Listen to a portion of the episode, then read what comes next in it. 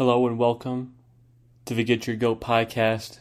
Josh back here with you after a great weekend full of more March Madness. Sweet 16 went down, upsets again.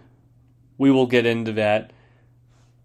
Also, get into the top five teams in the NBA with the trade, trade deadline over, with people being bought out and moved around. What has shifted there? Some NHL news. Trevor Lawrence likely going to Jacksonville, but first, let us start with the 17 game in NFL schedule. What does that mean? Well, it means if you're a fan of the sport, that you are getting another game. You're going to be blessed with another week of football. They're not adding in any extra bye weeks. It's going to be an 18 week schedule, 17 games. Each team gets one bye week. I think for fans, this is great. You know, football, the most popular sport in America, the NFL, this def- definitely helps its brand. Then you have it helping out the owners, they'll get more money. Uh, everybody will make more money from this. And then also for future uh, discussions, future contracts for players, you'll players will definitely get more money in their contract as uh, it was all paid out through a 16 game schedule. Now it is a 17 game schedule, so right now it might hurt their contracts a little bit. Alvin Kamara of the New Orleans Saints was very vocal about this rule change. He was not happy with the 17 game schedule at all. And I see why, from his perspective, you know, uh, you now have a greater risk of injury, but guess what? You don't have to play all 17 games. If you want to play 16, you can play 16. You can take a week off, not collect your paycheck. That's just fine. Or guess what? There's other workarounds teams can do to make sure you still get your money if you want. You can get put on the injury report, you know, for you know your knee hurting, your elbow hurting, uh, and you could get ruled out and still have your paycheck in place. That will still work. Uh, in the future, you'll definitely get more money, but this just creates more anticipation for the fans, especially when you have other marquee games. Uh, the biggest game I think that's been on tap is the Chiefs versus the Packers. And I think everyone wants to see that game. Aaron Rodgers, Patrick Mahomes. That's great football. That's what fans want to see. Those are the games. If you're adding an extra game into the schedule, you want to see good games like that, uh, which is beneficial, uh, especially for viewership as well. That's awesome. I'm personally looking forward to a 17 game season. As football is my favorite sport, I think this will do just well. I think in time it will be uh, received well. You know, players don't even play preseason mostly, so you know it's fine because you know the majority of them get paid for playing just their regular season games. So I think in the end it will all work out just fine, and that's why you only have a couple players, you know, strongly voicing their opinion against it, whereas majority of them aren't. And especially since you have so many restructuring of contracts, uh, converting, you know, salary into roster bonus, signing bonus, uh, anything could happen to where you know it's your whole paycheck, your value is not dependent on one game, which it really isn't for a majority of these NFL players, but I'm looking forward to a 17 game season. Uh, players are still going to play, still going to be fun to watch. Now, the only thing is nobody can finish 8 and 8 with an exact 500 record at all. So that's the only thing, but hopefully you're not a team that finishes 8 and 8 all the time because that is the benefit of mediocrity. You are now either step above or a step below. Now, in other football news, defensive tackle for the Seattle Seahawks, Jarran Reed, has signed with the Chiefs. Uh, I think he believed he took less money to go to the Chiefs and re-signing with the Seahawks, as the Seahawks said he was not going to let him go anymore. I am fine with this move, as he was, you know, inconsistent. He's not a top tier pass rusher uh, as a defensive tackle. He's not, you know, great. He's not like a standout, you know, top 10, top 20 defensive tackle by any means. Uh, when you look at his stats, he's been in the league for five seasons. He's played 72 games with the Seahawks. And in those 72 games, in those five seasons, he only has 22 stack, 22 sacks.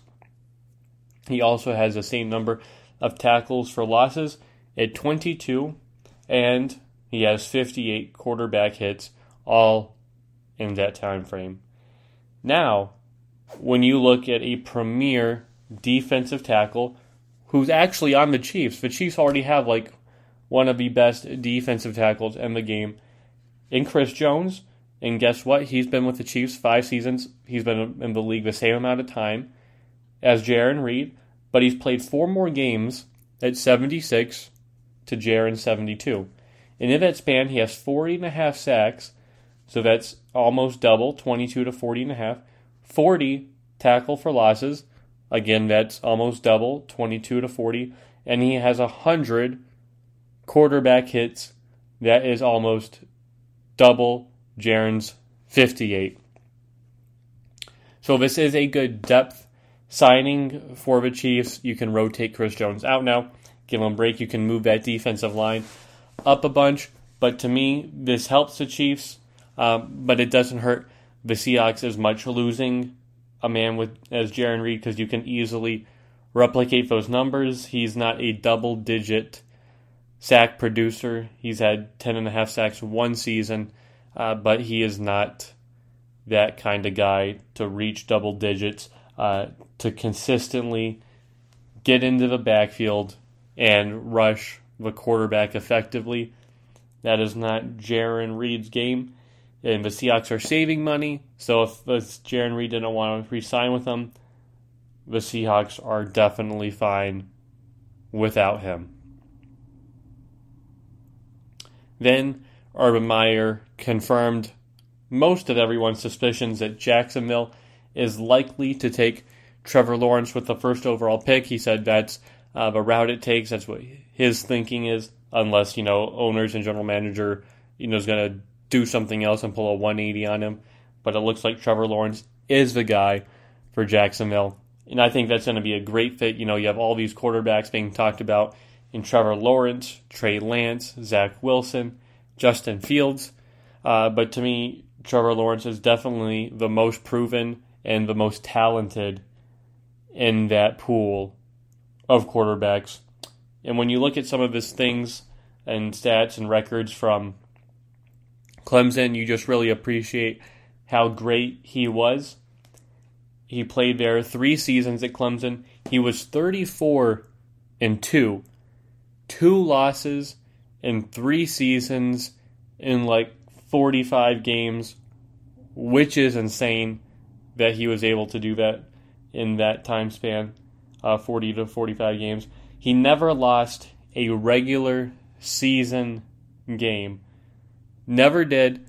Uh, his first year as a freshman, he won the national championship with Clemson in a rout of Alabama, but he was never able to win it again the following year, losing in the playoff, the championship game, and then the year after that, losing to Ohio State in the playoff. So again, never lost a regular season game, never lost a conference game, a division title. He was a pure winner, is what he was, and he was ultra talented. Threw for over 10,000 yards in that three year span, had 90 touchdowns to just 17 interceptions. He was great at limiting turnovers, not turning the ball over, taking care of the ball. Uh, that's what you want to see from a quarterback. Uh, you know, he kind of had that regression in the sophomore year where he threw for eight interceptions, but other than that, it was just a four and a five. and I think that's more consistent with Trevor Lawrence is only seeing four or five interceptions, which if he puts on that pace for a full season in the NFL, you are looking at an Aaron Rodgers esque type quarterback where he can throw 40 touchdowns to four interceptions at that kind of clip. I think that could be peak Trevor Lawrence right there. I think Trevor Lawrence is going to be a great quarterback. Has a 66% completion percentage, which will only get better. And he throws the ball accurately down the field so well. Uh, he's not a bet dinking and dunking guy. You know, he averages, I think, like eight, nine yards a throw, which is tremendous. Uh, accuracy, precision, downfield power, uh, all those intangibles, reading the defense, uh, picking up the blitz, audibling. To me, he's kind of the full package, and he can also use his legs as well, motion a little bit, do a little RPO work, scramble when needed. He's definitely a mobile quarterback. You know, he's not full Lamar Jackson or anything like that, but he can definitely escape the pocket, make quality throws on the run. And I don't think the Jacksonville Jaguars will regret taking Trevor Lawrence with the first overall pick as well. I think it's going to be an excellent pick. I think he'll pan out well for the Jacksonville Jaguars. I'm excited to see what he is going to do uh, with such a bad team, but I think there will be worse around there. But we'll definitely talk more about the draft in the next coming weeks as it is more prevalent with the draft coming up in a month. But right now it's looking like Jacksonville is going to take Trevor Lawrence, which is the smartest move to take the best available player, best available quarterback needed in the draft. Now shifting to the NBA.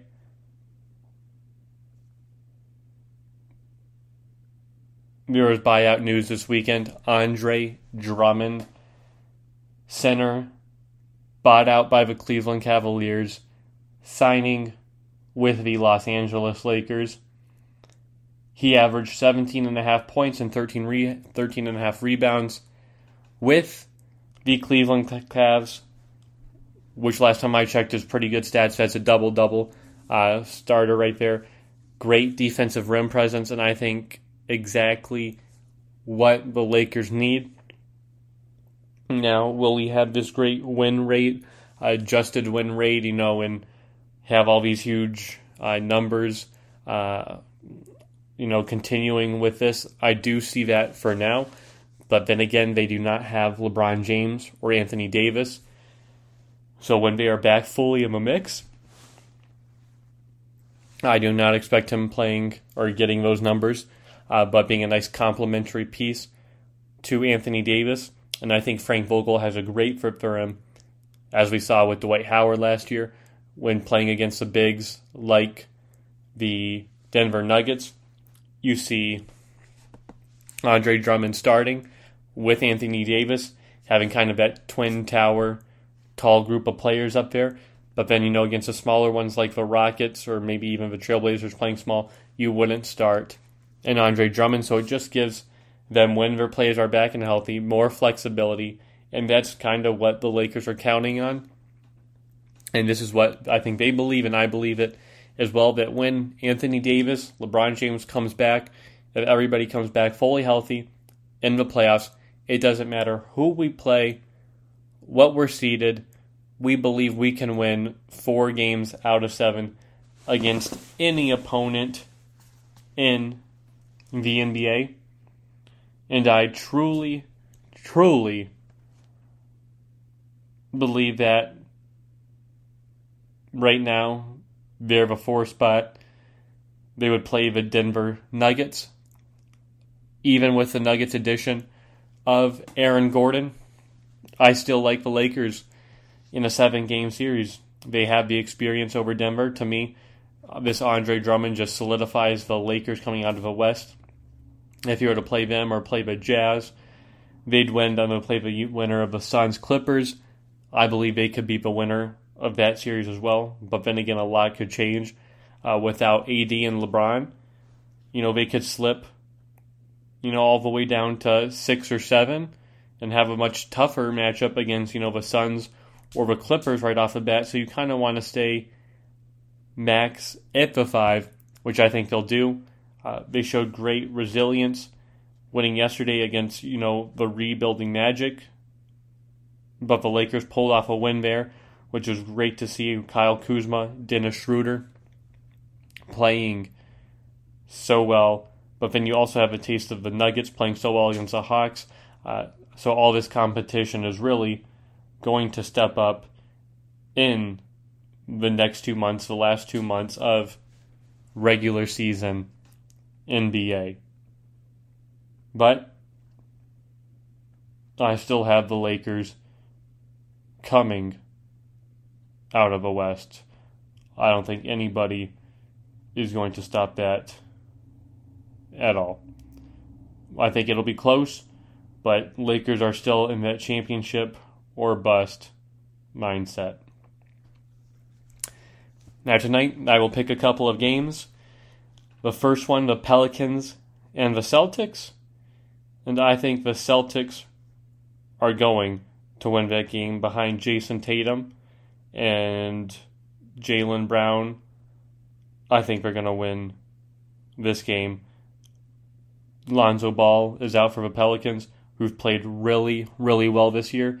But they have Zion Williamson, who has been spectacular to watch, averaging 26 points a game this season. He's playing great. However, the Pelicans are on the road. They've not played well on the road this season. They already won the first matchup the Pelicans did against Boston. I expect Boston to come out with revenge. Both teams playing uh, similar, you know, kind of in that 500 stretch of the past 10 games, averaging around 114 points. Uh, Pelicans better, you know, rebounding and a little bit better defensively. But I think the Celtics are still the better team, and that's why I am picking them to win this game. Then the game after that is the Milwaukee Bucks and the Los Angeles Clippers. And as much as my mind is telling me to pick the Los Angeles Clippers, I am going to pick the Milwaukee Bucks. I think the Greek Freak is going to do it. I think Giannis is going to do it. Uh, newly acquired Rajon Rondo's out. Patrick Beverley still out. Serge Ibaka's out. Uh, it definitely hurts the Clippers. PJ Tucker, newly acquired for the Bucks from the Houston Rockets, might be in. He's nursing an injury. He's day to day. We'll see if he plays tonight. And it looks like he won't play because of his calf, but even if he is out, Khris Middleton out, I think Giannis can win this game. I think he can do it. Bucks are playing really well recently, uh, scoring a ton of points. Uh, defense playing really well. Not as well as the Clippers uh, with Kawhi and Paul George. Paul George is playing really, really well. Uh, I think the Clippers might want some revenge um, from their last game that they played. It seems like the West East matchups have been splitting 1 1. But I just think the Bucks are a little too strong and playing a little hot recently, knowing that hey, we're in a three man race right here. We're still two and a half games behind the 76ers. You know, we're a game and a half back of the second spot from the Nets. We are still very much in contention. We don't want to lose any more games, considering how well the Nets have looked and considering that Philadelphia is still number one with Joel Embiid out, and he is returning soon. So now would be the time to catch up. While the Clippers are still farther back in a one seed, and I don't even think they know that they could catch up and get that seed. They just kind of want to stay par, maybe give a two seed, and that's what the Clippers are wanting. So I have the Lakers winning that game. Now for my NBA top five. Who are my top five teams in the NBA? Number five, the Milwaukee Bucks. Why? Well, they recently got PJ Tucker, who is a great role player from the Rockets, trying to add to this winning culture to the Bucks, reshape their roster, retool a little bit to make another run after disappointing exits the past two years in the playoffs. They just had back to back losses, but before that, they were on an eight game winning streak, playing really well. Even with Giannis out, they were still winning, uh, playing at a really high level, shooting at a really high level. Uh, when this team is hot like they've been, they are really tough to stop, and that's why we have them. I have them in the top five. That's why I don't have the Clippers or the Lakers in the top five. It was very hard not to put an LA team in there, especially my Los Angeles Lakers. But I have to be real about it. Acknowledge that the Bucks and the Clippers are still right now without LeBron and AD, uh, one foot ahead of the Lakers. Number four, the Phoenix Suns. Why? Well, they have won six of their past seven games. Devin Booker has played amazing. Uh, just dropped over 30 points in overtime. Chris Paul has played great. DeAndre Ayton didn't make a ton of moves at the deadline, but they were content with their roster, and I think they should be considering, you know, they're second in the West and first in the division. And if you were to tell me that this year, at this point in the league, more than halfway done with the season, that the Phoenix Suns would be first in the division ahead of the Los Angeles Clippers, ahead of the Los Angeles Lakers, ahead of the Golden State Warriors, I would have called you crazy. I thought before the Klay Thompson injury, Phoenix was it before. I thought, you know, Lakers, Clippers 1 2, Golden State 3. War Suns 4 and then the news that Klay Thompson was going to get injured, I thought, you know what? Phoenix acquires CP3 with the injury that Klay Thompson cut back coupled. You know, the best I'll give them is the three. But they are holding strong. They've been in the two spot forever in the West. They've been number one in the Pacific Division. It seems like majority of the year. They've held ground and maintained a better standing than the Clippers and the Lakers even though, you know, the Clippers and the Lakers are kind of a team to beat, people still saying one of those teams are going to come out of the West. They're still the cream of the crop for the Phoenix Suns to win, play so well, still fly under the radar, not get that much much attention, be at number one. That's why I have them at number four, and it was hard not to put them higher. But Phoenix has done so well. Number three is the Brooklyn Nets. Why? James Harden is playing like an MVP. He stated his case, and with the Nets, he's played so well. You know, with the Rockets, not you. I think you have to take a, in accord the full season. If we're just taking him the Brooklyn Nets, then yes, he would be the MVP. He's been great, sensational, all the above. They also added Blake Griffin a former all star, superstar, super talented player. And they also added a former, again, all star in LaMarcus Aldridge, great player. They are adding to their depth in Brooklyn, rich getting richer, trying to solidifying a championship. But we can see if all these pieces mean anything in the end, when the only championship caliber experience you have on that team is Kyrie Irving and Kevin Durant, and they've missed the most time on that team combined, which is still worrisome that you haven't had any cohesion with all of your players, uh, which will be interesting to see how much longer KD is out, how much more personal absences Kyrie takes. I wish I had as many personal days as Kyrie does. But they've won three out of four. they're playing well even without Kyrie. As I said, James Harden's playing great with his team. Joe Harris, uh, their center uh, behind DeAndre Jordan, also playing really, really well. Number two, the Philadelphia 76ers. You know, their few game winning streak was just snapped, but they're still the best in the East. Number one, right still above the seven, uh, right behind, right above the Bucks and the Nets. Uh, they acquired George Hill, who I think is a good, good addition, and they're still winning games without Joel Embiid.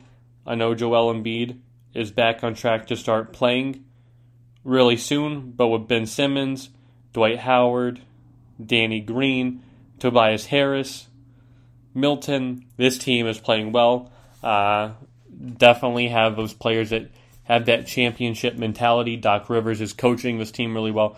We can see if they can advance farther, you know, than the first or second round and make a deep postseason run. But I think this 76ers team is very capable of doing that.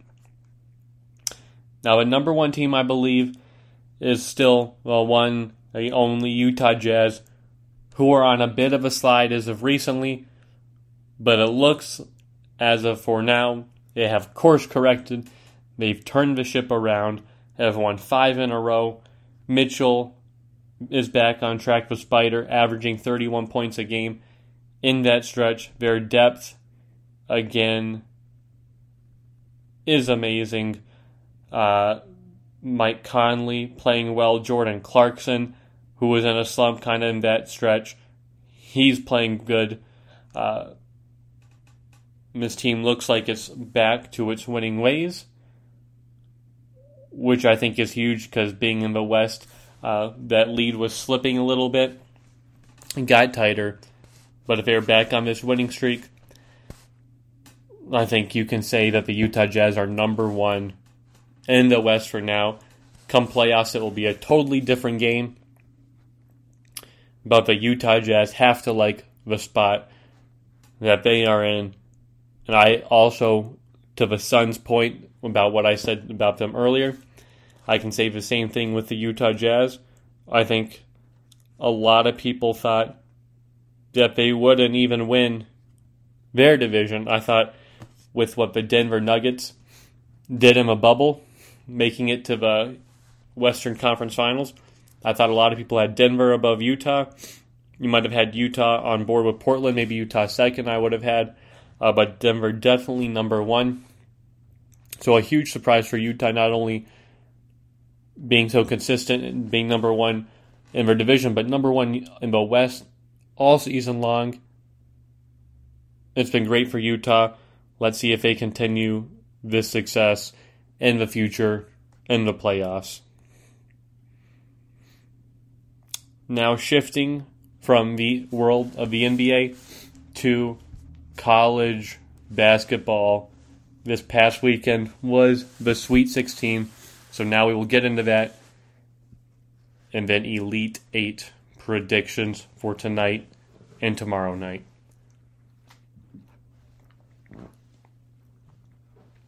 So the first pick I made for the Sweet 16 was that Loyola Chicago would beat Oregon State. Loyola Chicago was a favorite after beating number one seed Illinois, but I wasn't sleeping on Oklahoma or Oregon State because they just beat Oklahoma State and Cade Cunningham, who won the Big 12 championship. So I thought this game would be very, very close, very good, but I thought Loyola Chicago could do it in the end. I was wrong. Oregon State played much better than Loyola Chicago. Ethan Thompson uh, was great for them. They were more efficient from the field. Oregon State, uh, 41% to Loyola's 33. Uh, both teams only made five three pointers, but Oregon State was more efficient. To me, it looked like Loyola was jacking up a lot of threes, not buying a lot of uh, baskets. They were down, and got pretty ugly in the first half, only scoring 16 points. a total, uh, which you know isn't sufficient to win the game at all. But to me, you know, it was evenly matched throughout across everything. The biggest thing to me was the free throws. Loyola missing seven. Guess what? They lost by seven points. You know, time and time again, we said if you make all your free throws, you're more likely to be in games or win games. That was the case with Georgetown when they went through their little stretch of in the Big East championship when they were converting on every single free throw. And Loyola missed seven, lost by seven. So we can see where that went, but that won't uh, understate how great this Oregon State team has looked, not only in the Pac 12 championship, but to start this, only three games away from winning it all, two games from making it to the national championship game. Oregon State playing with a lot of fire as of late. Then Villanova Baylor. I thought Baylor would win, but Villanova was a sneaky upset pick who I've been here before with Jay Wright, a fantastic coach. And Villanova was up at half. They were up by seven. Uh, they were playing really well. I thought they had the formula to beat Baylor if they could continue that in the second half, which they couldn't. Uh, I don't think they made a three pointer at all in the second half. If they did, uh, they only made one, but they only shot 17% from a three. But they held Baylor in check only to 15%. And when you look at the stats, it's all similar. You know, around the 44% mark for both teams. Villanova a little better on the three point mark. Uh, really, where did it go wrong? If the free throws are the same, the rebounds are the same. This is where Villanova lost the game and that is turnovers. They turned the ball over 10 more times than the Baylor Bears. In the second half, those turnovers became very evident. They were playing very sloppy with the ball in their uh, passing game. Got out of hand for a few possessions, and that's where Baylor strikes is in transition, points off of turnovers. That's what may, makes Baylor so good and goes on quick runs.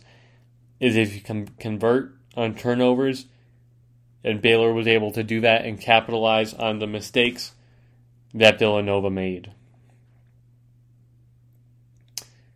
Then Arkansas beat Oral Roberts uh, with a little jumper with two seconds left. Couldn't believe Arkansas did it and came back at all. They were down by uh, 12. Didn't think they'd come back and win this game, but they did behind the effort of Jalen Tate. Great matchup between Jalen Tate and Max Abmas. Max Abmas for Oral Roberts was outstanding, playing all 40 minutes of the game and all minutes of this tournament. He was sensational. He really was. Uh, this Oral Roberts team was really good. They held Arkansas in check, uh, only held them to one made three pointer. I thought Oral Roberts was really going to win this game. They looked more comfortable in the bigger stage. But the thing is that killed them was rebounds, specifically offensive rebounds. They gave Arkansas more chances to win this game, more second possessions. And that's what killed Oral Roberts because uh, the Arkansas attempted 16 more shots and guess what? They had 12 more offensive rebounds. Uh, that's pretty good correlation. That's how you lose games when you let the team out rebound you like that, especially on the offensive end, which Arkansas dominated. So, because of that, Arkansas wins that game. Syracuse and Houston, again, this was another trendy upset pick. A lot of people picking Syracuse over Houston, myself included, especially after Houston didn't look that good over Rutgers, just barely eking out a win. Syracuse playing hot, beating a hot West Virginia team. I thought Buddy Boeheim and Jim Boeheim could do it, but they couldn't. Houston put on a defensive clinic, holding the Syracuse at just 28% from the field, holding Buddy Boeheim to just 1 for 9 for 3, 3 of 13 from the field for 12 points. Houston played a really, really good game behind Grimes and Jarreau defensively and offensively. They made their shots when they needed, weren't flashy at all, didn't have this great potent offense where they were firing all cylinders, but they were much more effective than Syracuse. They really, really were. Uh, you know, they were assisting more. They were more aggressive on defense with steals, blocks, and in terms of ball overs, much out rebounded them. Uh, to me, this was kind of that slow half court dominating defensive performance by Houston. What they needed showed the Houston identity, and they won that game.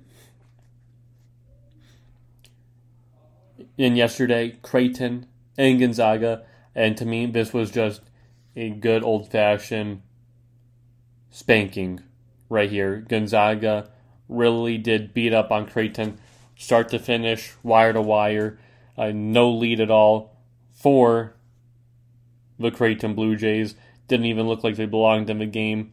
Uh, Drew Timme for Gonzaga, lighting the lamp for them. Jalen Suggs not performing well. They have other people to step up, which was Drew Timme uh, Corey Kispert, this Gonzaga team looked really well. They were firing on all cylinders, hitting more than 50% of their shots, out rebounding them. The largest lead at one point was 27. They only won by 17 or 18. But Gonzaga was the better team.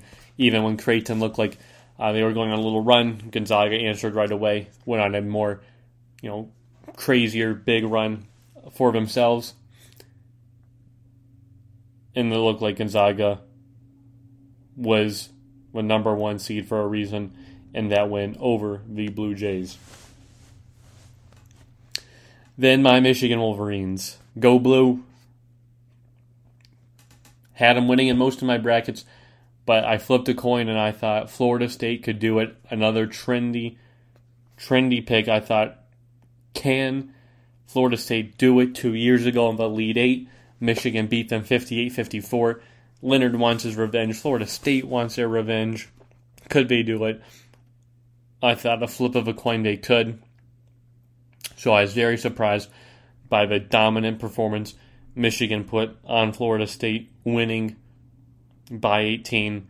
Uh, you just had Eli Brooks show up huge in the last game against LSU and really he was their worst player of the day. Uh, from all aspects, he did not play well.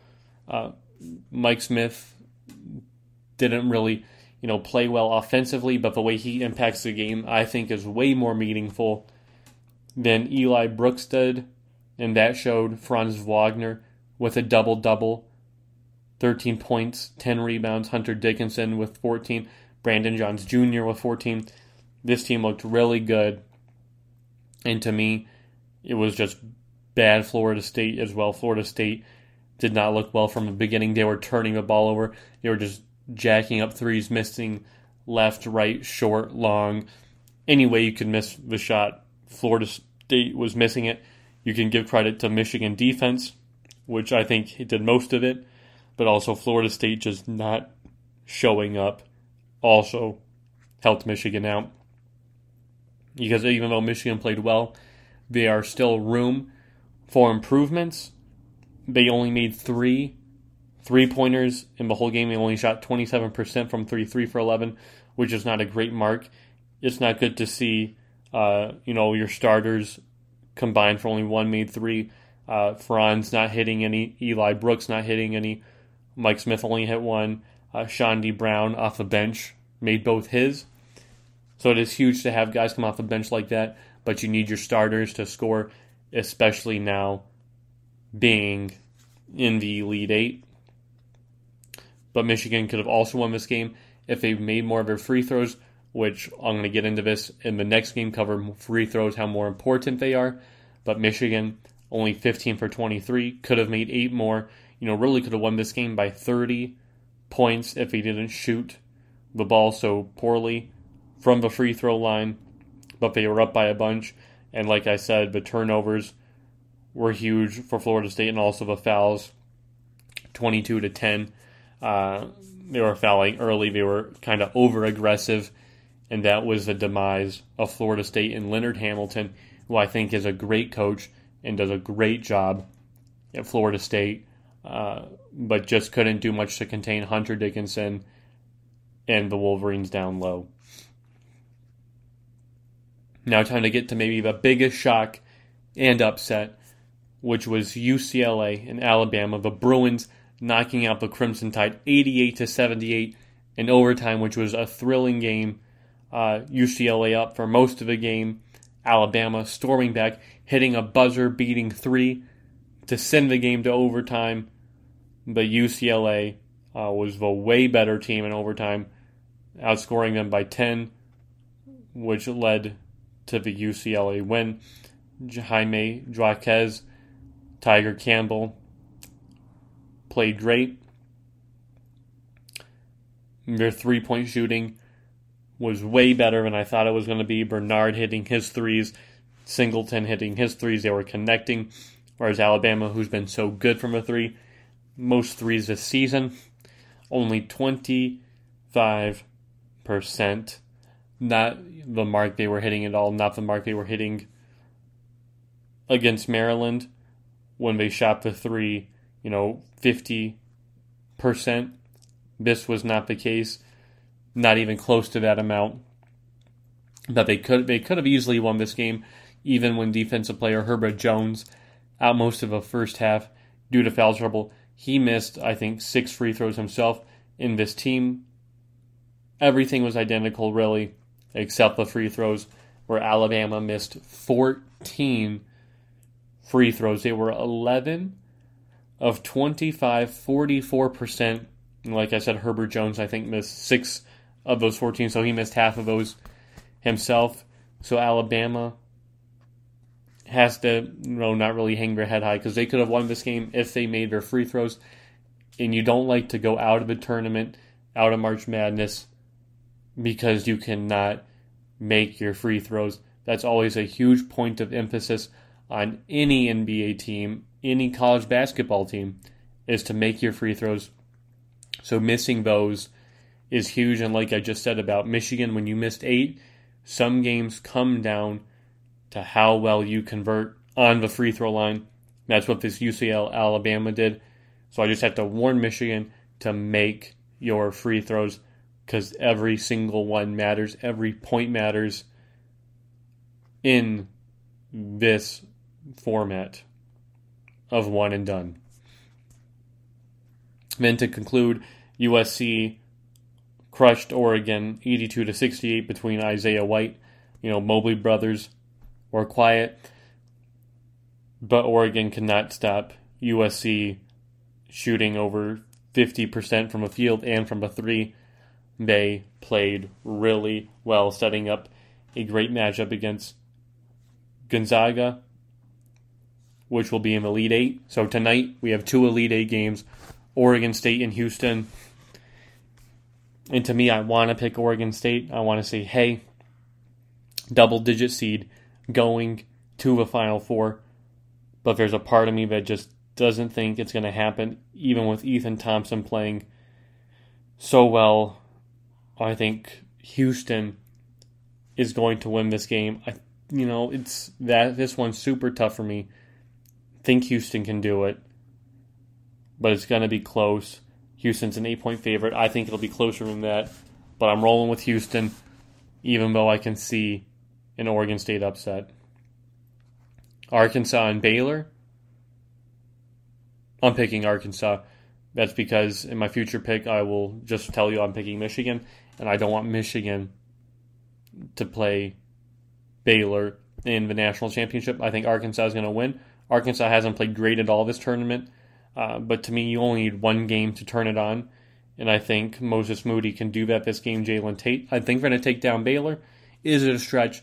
Yes. Is it a wish? Yes. But come on, this is March Madness. Anything can happen. There has to be upsets. And if it ain't Oregon State and Houston tonight, it has to be Arkansas and Baylor. And tomorrow, USC and Gonzaga. I think Gonzaga is going to win. If there is an upset, I would pick USC over Gonzaga because I like the Mobley brothers really, really much. I think they're great, but I think there's just a depth on Gonzaga is too much.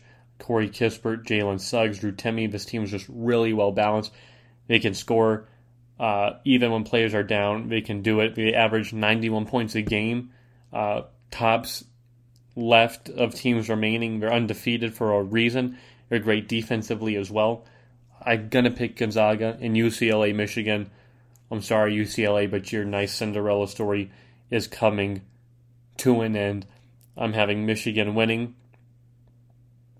And now that is my take of the day is Michigan is going to win this whole thing. Juwan Howard is going to do what John Beilein could not do. Before this, I said Michigan cannot win it. Uh, they have issues to fix with uh, their free throw shooting. Isaiah Livers being out, I thought they could not do it. Uh, they'd get close, but they could not do it. And I could still entirely be right about that. You know, my early pick would be like, you know, Michigan is a game away like they were with John Beilein time and time again. But with the insane madness this year, it has made Michigan's path much, much easier playing UCLA. If USC were to beat Gonzaga, that would be huge. I don't foresee that. But they could end up playing, you know, a number 12 seed in the final, which I don't think will happen, but will likely be a top three seed. But it's going to be great. That's who I have winning it. Now to finish up real quick with some NHL, Aaron Ekblad for the Florida Panthers, who's a defenseman. He's a tremendous defenseman. Uh, he to me he was going to be up for the Norris Trophy, could have won it uh, for best defenseman, uh, but he's out. Looks like he's out for the rest of the season, which is a huge, huge hit to the Florida Panthers defense. Who they do play offense really, really well, but on that blue line anchoring that that hurts the Panthers. But it's nice that they have such an advantage over the rest of the field in the Central in regards to kind of that top three spot. So that benefits Florida as well. And then tonight, the only game I'm picking is the Islanders and the Penguins. Penguins have owned the Islanders this year, surprisingly five and two after so many losses to the Islanders in past years in the playoff series. Pittsburgh wins this one; they'll be tied with Islanders for second for 48 points. But if they win in overtime or something, of course that changes. But they're still right behind Penguins are doing it without Malkin, Kapanen, Zucker, and Jankowski, Tanev, uh, Blueger as well. So many people out, uh, but Islanders have also lost their best player, Anders Lee. Matt Barzal is great. Sidney Crosby, six in points. He's playing well. He's rebounded with Malkin out. Tristan Jarry looking like the goaltender he was when he was selected to the All Star game uh, really bouncing back. Same with Casey DeSmith. I'm liking this Penguins team. I think they're going to strong against the Islanders. They're one of the best home teams in the league at 15 3 and 1. I have the Penguins winning. Let's go, Pens. But there you have it. You've got NBA to watch, NHL, college basketball, Elite 8. Let's do it. I need to start right now. Bye, everybody.